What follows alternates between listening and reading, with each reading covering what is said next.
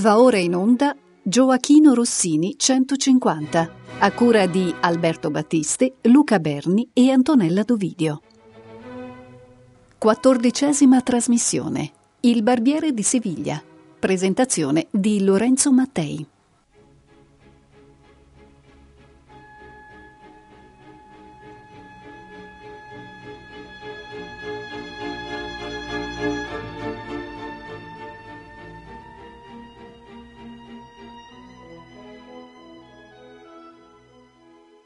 Ben ritrovati a tutti gli ascoltatori di Rete Toscana Classica.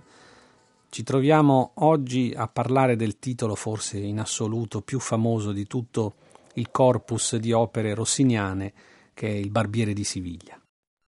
Ed è quindi per me molto difficile parlare senza ripetere cose già più o meno a tutti note. Per iniziare questa presentazione mi sono concentrato su due punti, che per molti ascoltatori potrebbero essere interessanti in quanto ancora poco conosciuti. Il primo punto. L'opera di Rossini, che è andata in scena al Teatro Argentina di Roma il 20 febbraio 1816, per molti spettatori di quella data ebbe il sapore di uno sfrontato remake. Secondo punto. I personaggi non sono quelli che da sempre abbiamo creduto che essi fossero, in particolare Figaro. Non è affatto un factotum simbolo del moderno self-made man, bensì il classico servo pasticcione che affonda le radici negli zanni della commedia all'improvvisa. Vediamo quindi il primo punto. Per il pubblico più conservatore di inizio Ottocento, il barbiere di Siviglia era il titolo di una fortunata opera che Giovanni Paisiello aveva messo in musica alla corte pietroburghese di Caterina II nel 1782 e che ancora circolava nei teatri, seppur in modo sporadico. Tra il 1800 e il 1816 solo nove furono le messe in scene, ma è un numero eh, esorbitante per quell'epoca che non aveva il concetto di repertorio. Il fatto che un'opera continuasse a venire rappresentata dopo 30 anni era un fatto più unico che raro. Paisiello in Russia non aveva un librettista collaboratore, si era accontentato di intonare un libretto che un letterato di corte, forse neppure italofono, a giudicare dagli svarioni commessi sul piano lessicale e metrico, aveva ricavato, traducendo di sana pianta la pièce di Beaumarchais che nell'inverno 1775 era stata gratificata di un successo enorme cui contribuì il favore accordatole da Maria Antonietta. La scelta era caduta sul Barbier de Séville soprattutto per la congenialità di quella vicenda al cast che Paisiello aveva a disposizione a San Pietroburgo. Quando poi, nel 1783 e nel 1785, il barbiere di Siviglia di Paisiello fu messo in scena nella Vienna di Giuseppe II, l'accoglienza fu tale che si pensò all'opportunità di musicare anche il sequel della trilogia, cioè Le Mariage de Figaro, Le nozze di Figaro, e sappiamo che Mozart iniziò a lavorare sul libretto di Lorenzo da Ponte nell'ottobre del 1785, poco dopo la seconda messa in scena trionfale del Barbiere di Siviglia di Paisiello. Va poi segnalato che tra le opere buffe del Settecento il Barbiere paisielliano fu la più longeva in assoluto, con 86 riprese, disseminate in decine di teatri europei e protratte fino al 1868. Non è un caso che, sempre questo titolo, nel 1907, al Teatro Costanzi di Roma, inaugurò la progressiva riscoperta di Paisiello nel Novecento. Sono piuttosto misteriose le ragioni che hanno determinato la fortuna di un'opera scritta su un testo di un librettista non professionista. Infatti, assolutamente non è di Giuseppe Petrosellini, come purtroppo ancora si continua a sostenere per un errore di attribuzione piuttosto grave. ma appunto era di un autore che ancora non è stato identificato perché era un uomo di corte della zarina. E un libretto, peraltro, del tutto eccentrico rispetto ai canoni dell'opera buffa. Basti pensare che prevedeva una sola donna buffa, Rosina, e che per la prima metà non si chiudeva con un finale concertato.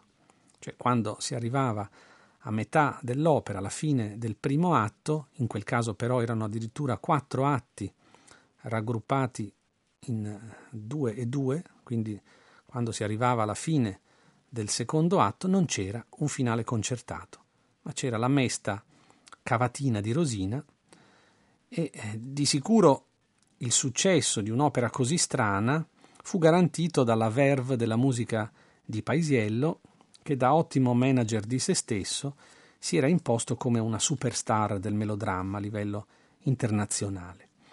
Quindi chiediamo ospitalità a Rossini in questo ciclo a lui dedicato per ascoltare Giusto Ciel che conoscete, che è la cavatina di Rosina dell'omonima opera di Paisiello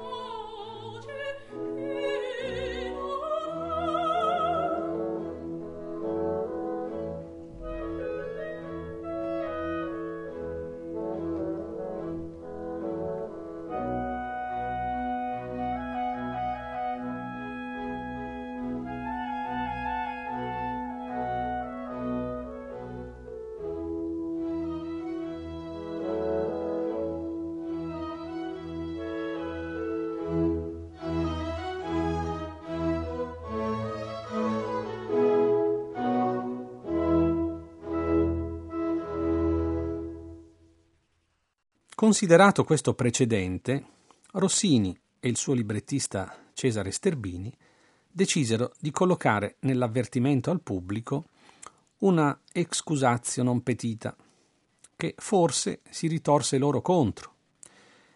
I due autori infatti ribadivano, e qui cito, i sentimenti di rispetto e venerazione verso il tanto celebre Paisiello, onde non incorrere nella taccia d'una temeraria rivalità con l'immortale autore che lo ha preceduto, il signor maestro Gioacchino Rossini ha espressamente richiesto che il barbiere di Siviglia fosse di nuovo interamente versificato.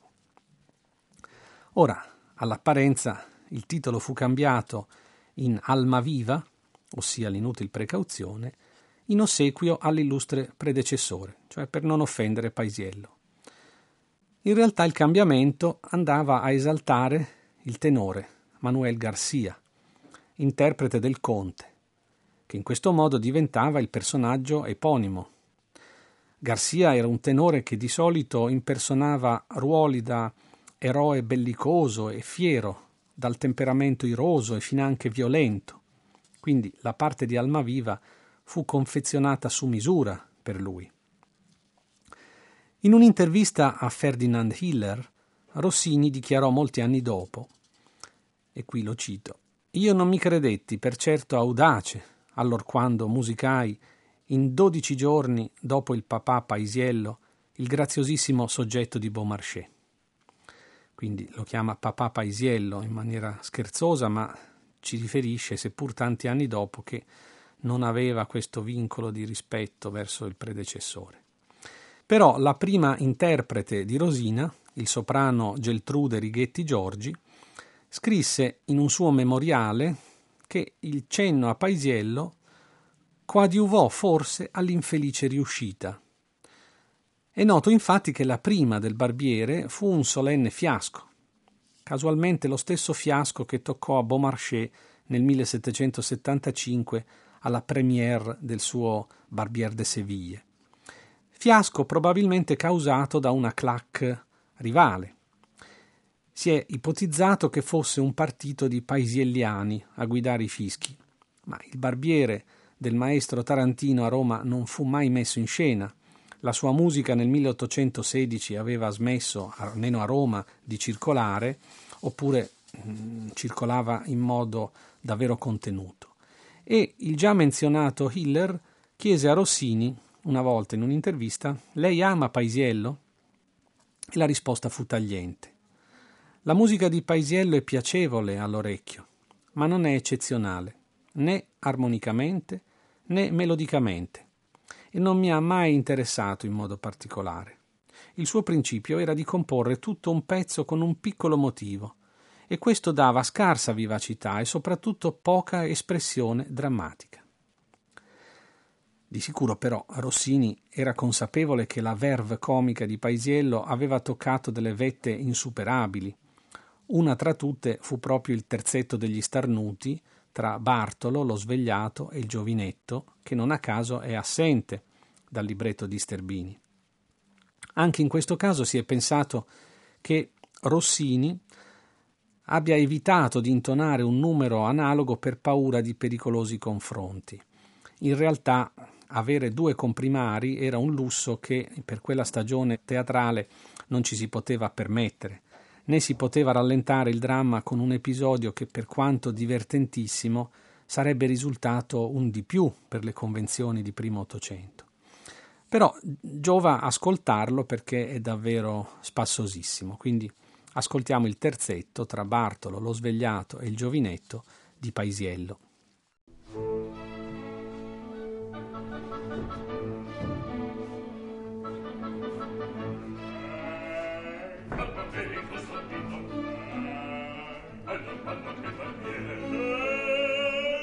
Bender.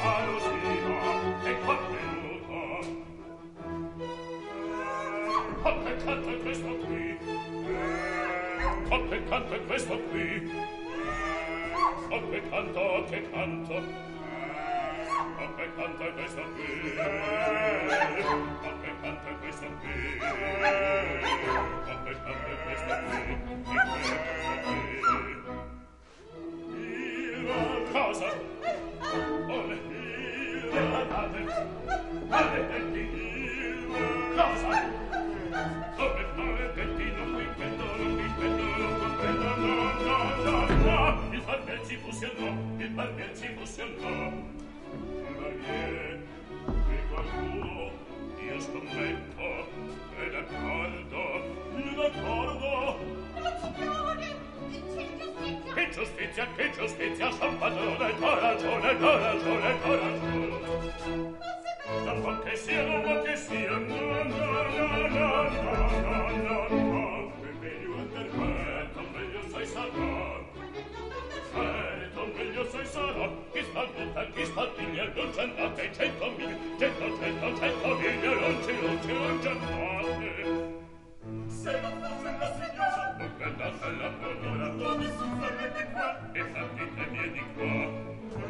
Aspite! Aspite!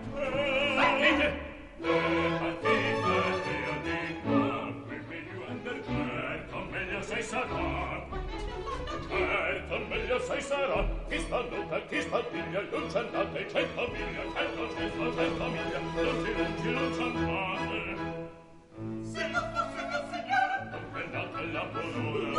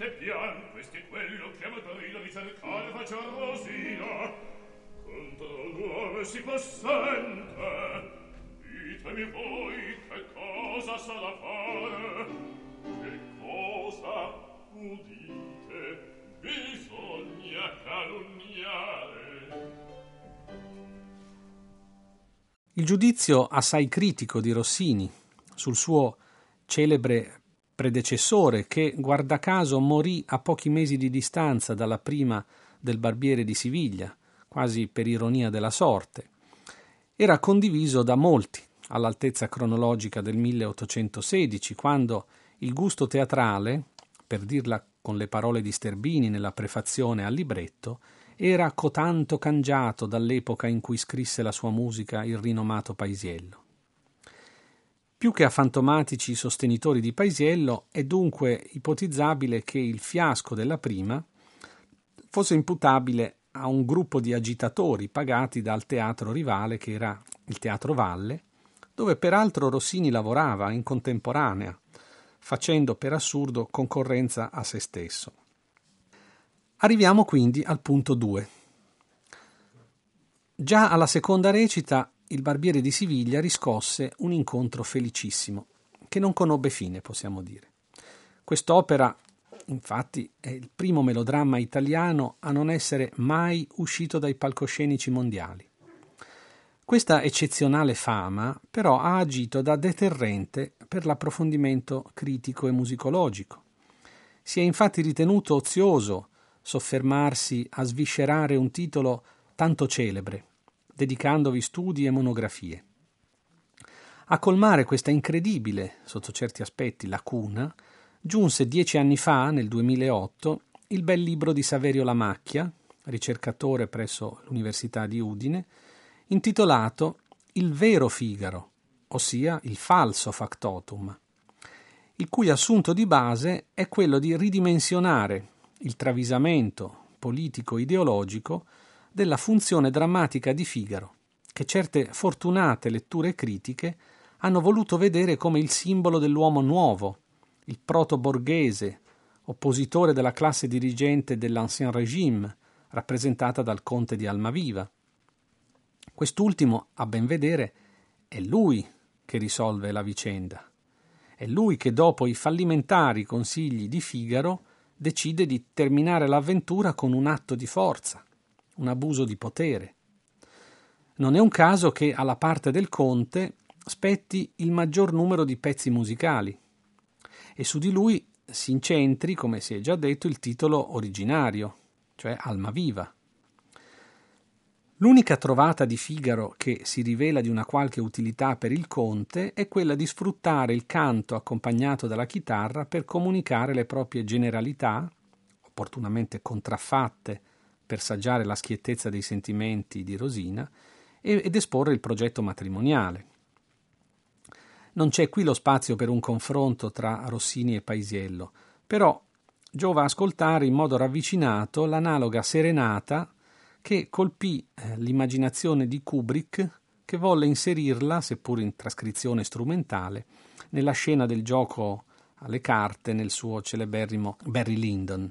Quindi ascoltiamo prima Saper Bramate, cioè la serenata che il conte di Almaviva, travestito da Lindoro, fa a Rosina sotto la sua finestra, e poi Se il mio nome saper voi bramate. Vedete anche la somiglianza a livello testuale e in fondo anche la affinità è il punto di maggior contatto tra il mondo di Paisiello e quello di Rossini.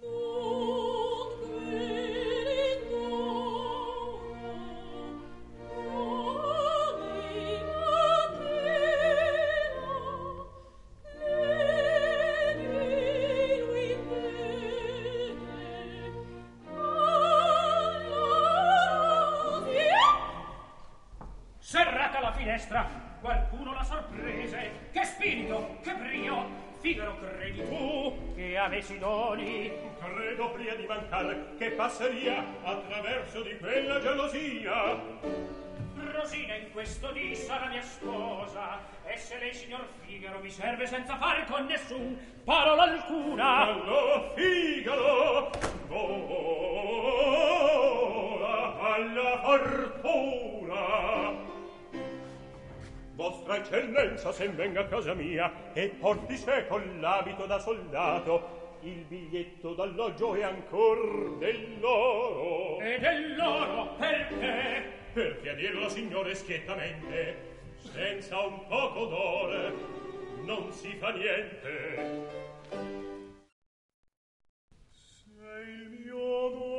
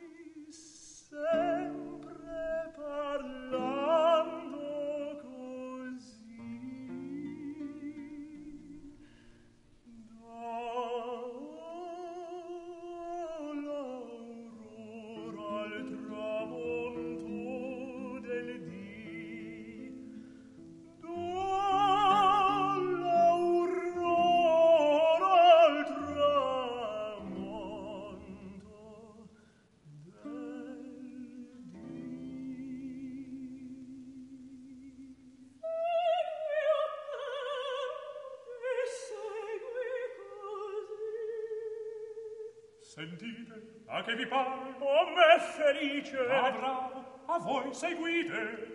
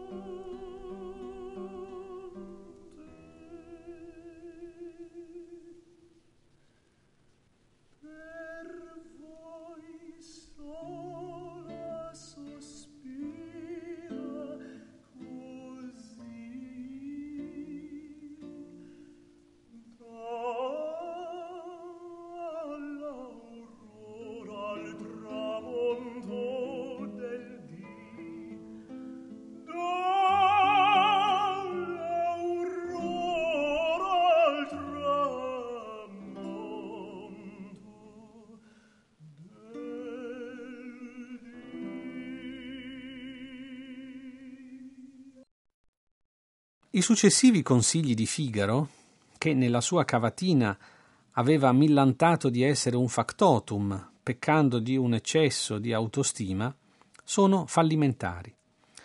L'idea di travestirsi da soldato ubriaco non tiene conto del brevetto d'esenzione che solleva Bartolo dall'obbligo di offrire ospitalità ai militari.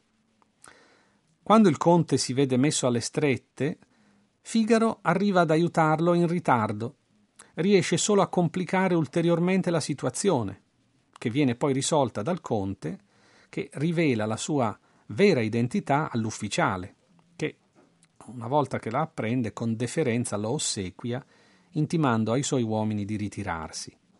L'opera, in realtà, potrebbe già finire con questa intimidazione quasi mafiosa di Almaviva, che sarebbe in grado benissimo di prendersi Rosina in barba al tutore, esterefatto, naturalmente l'epilogo si realizzerebbe troppo presto.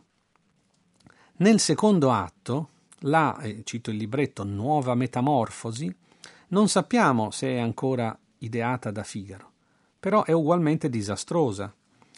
Fingendosi Don Alonso, sostituto del maestro di musica Don Basilio, il conte da subito insospettisce Bartolo e per sviarlo gli consegna il biglietto d'amore che aveva ricevuto da Rosina, andando così a ingarbugliare ogni cosa. Poco dopo, infatti, Bartolo userà quel biglietto per screditare il giovane amante agli occhi di Rosina, dicendo di averlo ricevuto da un'altra donna, e per calmare lo scatto di gelosia e la sfiducia dell'amata, il conte dovrà per la seconda volta risolvere la situazione rivelando la sua vera identità. Ma torniamo a Figaro. Durante la lezione di musica tra il finto Don Alonso e Rosina, e che quindi dà modo ai due di interloquire, il barbiere non riesce a trattenere Bartolo, che, avvicinandosi furtivamente ai due amanti, li sente complottare e scopre quindi anche il secondo travestimento. Del resto, anche nel duetto precedente con Rosina, Figaro era stato sopraffatto quanto a intraprendenza e prontezza di spirito. La donna infatti aveva già pronto con sé il biglietto che il barbiere le aveva consigliato di scrivere. Insomma, fin quando Figaro si ostina a fare lo stratega, cioè per tutta la prima parte dell'opera, le cose vanno a scatafascio. Nel momento in cui si defila e lascia che sia il conte a prendere in mano le redini, l'intreccio si avvia verso lo scioglimento felice. Perché dunque per due secoli si è rimasti convinti che Figaro fosse il geniale risolutore del dramma? Probabilmente perché si è creduto alla sua esuberante autopresentazione, la celeberrima cavatina in un sol tempo largo al factotum, uno dei brani più sfolgoranti di tutta la storia del melodramma. Ad ascoltarla bene, invece, quella cavatina, nelle sue anomalie formali, ben tratteggia la millanteria del personaggio. Figaro è sempre sopra le righe, infatti canta sopra le righe. Il sol 3 per un baritono è una nota quasi fuori tessitura. Figaro ne vuol far troppe. Troppi, infatti, sono i motivi, ben sette, per una cavatina in un solo tempo. Le idee di Figaro sono sghembe, e infatti il fraseggio delle prime misure, che nel sottolineare con il forte il tempo debole, diventa asimmetrico. Si tratta invece di 4 più 4 battute, 4 più 3 battute. Chissà se Chris Columbus, regista di Mrs. Doubtfire, siamo nel 93, scegliendo di far esordire il protagonista del film impersonato dal compianto Robin Williams, mentre doppia un cartoon cantando proprio la cavatina di Figaro, aveva pensato che anche in quel caso il macchinatore straordinario di travestimenti avrebbe fallito miseramente i suoi piani. Non lo sapremo mai, probabilmente è una coincidenza, ma anche lì Robin Williams, Mrs. Doubtfire, è un macchinatore fallimentare. In Sterbini e Rossini, Figaro non è un musicista fallito come nell'opera di Paisiello, ma è un mezzano, mestiere squallidissimo, che ha quello di barbiere come copertura. Se nell'opera di Paisiello Figaro si presentava cantando una canzone di sua composizione, con spirito eh, direi metateatrale, per poi raccontare al conte, con l'aria scorsi già molti paesi, le sue disavventure e la necessità di ripiegare sul lavoro di barbiere, in Rossini invece il canto inneggia a una spensierata felicità. Non è una canzone che si compone, ma è un grido di puro vitalismo. E questo ha fatto confondere il pubblico, facendogli credere che Figaro fosse un vero factotum. Ma a leggere con attenzione il libretto si vede che le cose non stanno così. Oddio, basterebbe pensare che nella fonte primigenia di Beaumarchais, cioè le Sacrestin, Figaro neppure esisteva. A Vienna nel 1783, con l'opera di Paisiello, il celebre baritono Francesco Benucci non vuole la parte di Figaro, che poi accetterà invece nelle nozze eh, di, di Mozart, ma vuole quella di Bartolo, perché a buon titolo era giudicata più importante nella gerarchia del cast. Fedele d'Amico, in un volume edito nel 1992 in occasione del bicentenario della nascita di Rossini, sosteneva che nel libretto di Sterbini l'antichissimo ruolo del servo era stato trasformato in un simbolo dello spirito borghese in lotta contro il privilegio della nascita. Figaro non cela il momento socialmente rivoluzionario che è in lui, giacché di fronte ad Almaviva non si pone come devoto servitore, ma tratta con lui da pari a pari. Il porsi alla pari non pare tuttavia tanto diverso da quello di Leporello con Don Giovanni, né può dirsi che la molla del danaro sia solo tipica di, dell'uomo nuovo, del borghese. Se nel barbiere di Siviglia c'è un rappresentante della borghesia, quello va cercato non in Figaro, ma nel medico Don Bartolo. Figaro è solo un mezzano, mestierante, che resta schiettamente popolano fino in fondo. E questa coriacea distorsione storica ha voluto vedere il teatro di Beaumarchais come anticipazione dei conflitti sociali che portarono alla rivoluzione francese, di cui Figaro è stato eletto simbolo, alfiere, portavoce. Ma nella Roma papalina di Pio VII ci si trovava a ridosso semmai della restaurazione. Nessuno avrebbe mai connesso Figaro alla presa della Bastiglia. Né Figaro divenuto una sorta poi di personaggio maschera negli anni successivi, tipo Pulcinella, in pièce teatrali, in altri melodrammi, mai verrà associato ad ambienti rivoluzionari. L'opera intitolata Il nuovo Figaro di Ferdinando Paer è dedicata al duca di Parma Ferdinando. Nei due Figaro, su libretto di Felice Romani, inscenato alla Scala nel 1820, il personaggio è quanto mai servo del conte deciso a seguire solo il proprio tornaconto, ostacolando i progetti matrimoniali della figlia di Almaviva che voleva sposare Cherubino. È insomma un Figaro tartufo, retrivo, difensore delle antiche gerarchie sociali. E una volta appurato che Figaro offre carburante al dramma ma è incapace di scioglierne il nodo, è bene tornare a parlare del conte e di come la rivelazione pubblica della sua identità porti alla conclusione rapida della vicenda. Il libretto di Sterbini traccia un percorso di progressive agnizioni, cioè di riconoscimenti. Il primo a riconoscere Almaviva è Figaro, nonostante sia avvolto in un mantello e faccia ancora buio. Poi, lo abbiamo già detto, nel finale primo è l'ufficiale che lo apprende quando eh, in qualche modo il conte mostra una sorta di carta d'identità, gli fa vedere un foglio dove si attesta che lui è il conte d'Almaviva. Poi è la volta di Basilio, che lo riconosce dalla borsa di denaro ricevuta. Poi è la volta di Rosina, che abbandona ogni stizza quando il conte le si rivela. Ultimo a saperlo è Bartolo, che assiste a quella che il gergo teatrale dell'epoca chiamava sbottonatura ossia l'agnizione pubblica eclatante. Infatti si leva il travestimento e lascia scoperte le vesti nobiliari.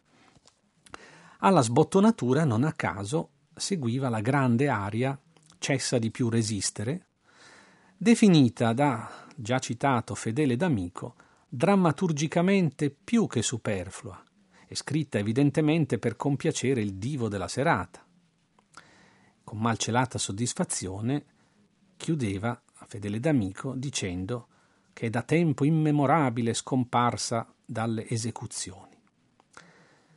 Fa specie pensare che anche dopo l'edizione critica di Zedda e durante gli anni della Rossini Renaissance alla ROF di Pesaro, tempi in cui si questionava anche su singole note da eseguire nel rispetto delle fonti originali, l'aria cessa di più resistere continuò ad essere espunta.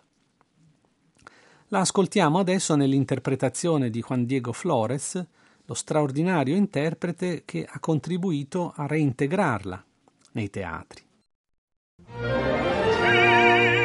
Cessa di più resistere Cesi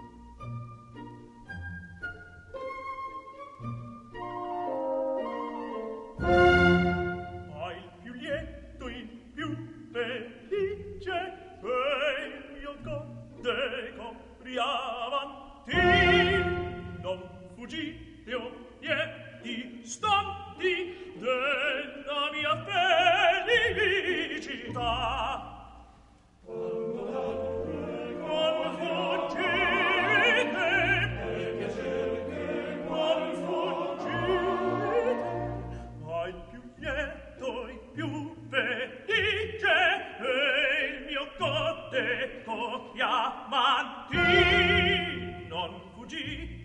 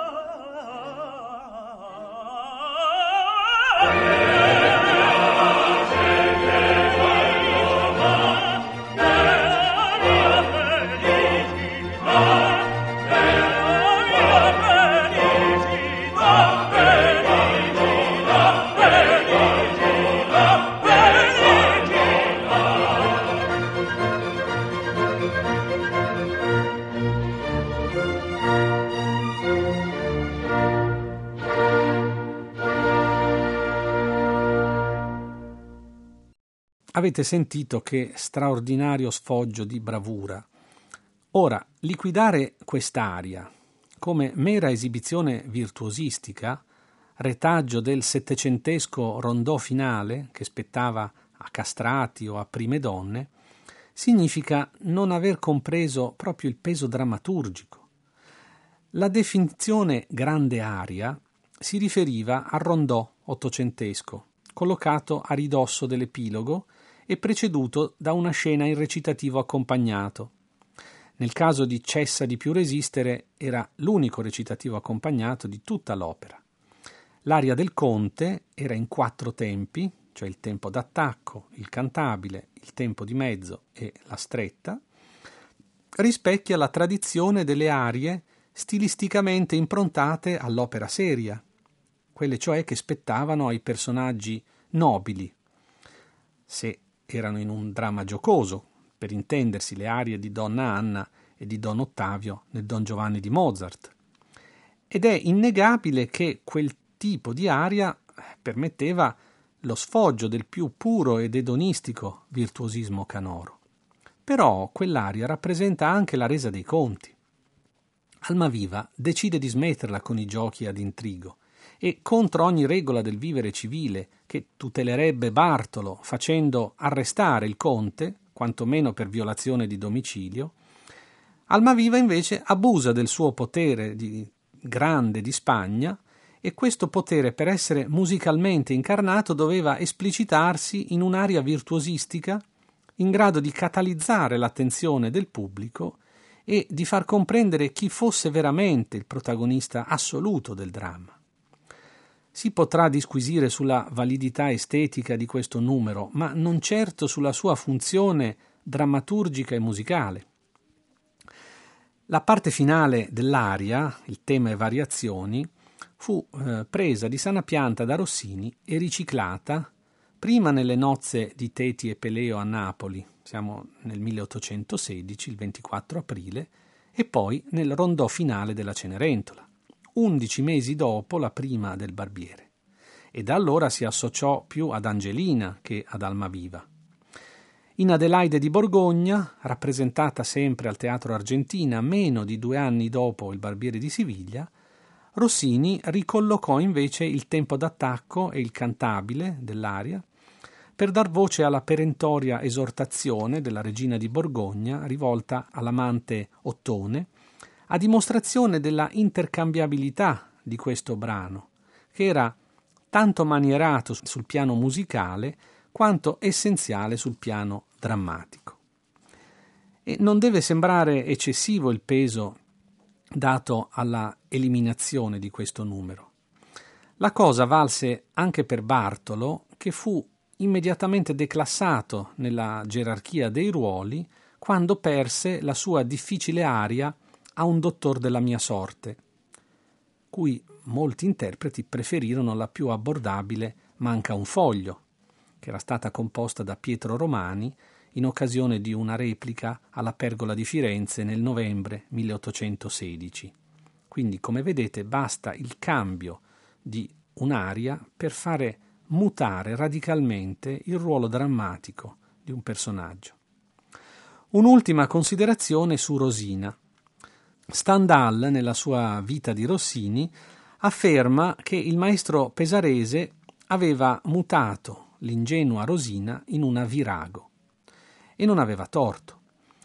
Le donne infatti potevano essere solamente di due tipi, o decise e forti, come da tradizione dell'opera seria, eroica, oppure vipere, in quella comica, oppure, semmai, sempre in quella tradizione buffa, candide e ingenue. E i prototipi sono da cercare, nel primo caso, in Didone. Nel secondo caso, in Serpina, della serva padrona, oppure nella Cecchina, che era la capostipite di tutte le eroine Larmoyant. Bene, Geltrude Righetti Giorgi, la prima interprete di Rosina, eccelleva in tutti i casi. Oltre a Rosina fu infatti la timida Angelina in Cenerentola, e Sterbini e Rossini pensarono di caratterizzare fin da subito Rosina come una donna convinta delle sue possibilità e decisa a sconfiggere Bartolo e a coronare il progetto matrimoniale con Lindoro. Il mutamento caratteriale rispetto alla fonte letteraria di riferimento fu dunque sostanziale. In origine la parte di Rosina fu pensata per un mezzo soprano, ma con il passare dei decenni si trasformò in un soprano leggero e anche il suo personaggio ne uscì deformato. Secondo Stendhal doveva essere una sveglia vedovella, non già una giovinetta diciottenne. Invece, con la puntatura che portò da Mi maggiore a Fa maggiore la sua cavatina, Rosina si trasformò in soubrette. Ma in questo caso però potremo aprire un capitolo diverso, quello cioè relativo all'insieme degli eh, infiniti, direi quasi, barbiere di Siviglia della ricezione successiva, che sono indipendenti dalla volontà di Rossini. Invece con le riflessioni che vi ho proposto ho cercato di eh, quantomeno problematizzare il barbiere di Siviglia, rettificando quella distorsione prospettica che ha voluto fare di Figaro un eroe democratico e rivoluzionario, mutandone di fatto la vera funzione drammatica. Molto probabilmente, tuttavia, l'inganno di Figaro continuerà, perché sui futuri ascoltatori avrà sempre la meglio la forza della musica e continueremo quindi a crederlo sempre il factotum della città. Vi ringrazio per avermi ascoltato e vi do l'appuntamento alla prossima puntata di questo bellissimo ciclo su tutte le opere di Rossini qui su Rete Toscana Classica. Grazie e arrivederci.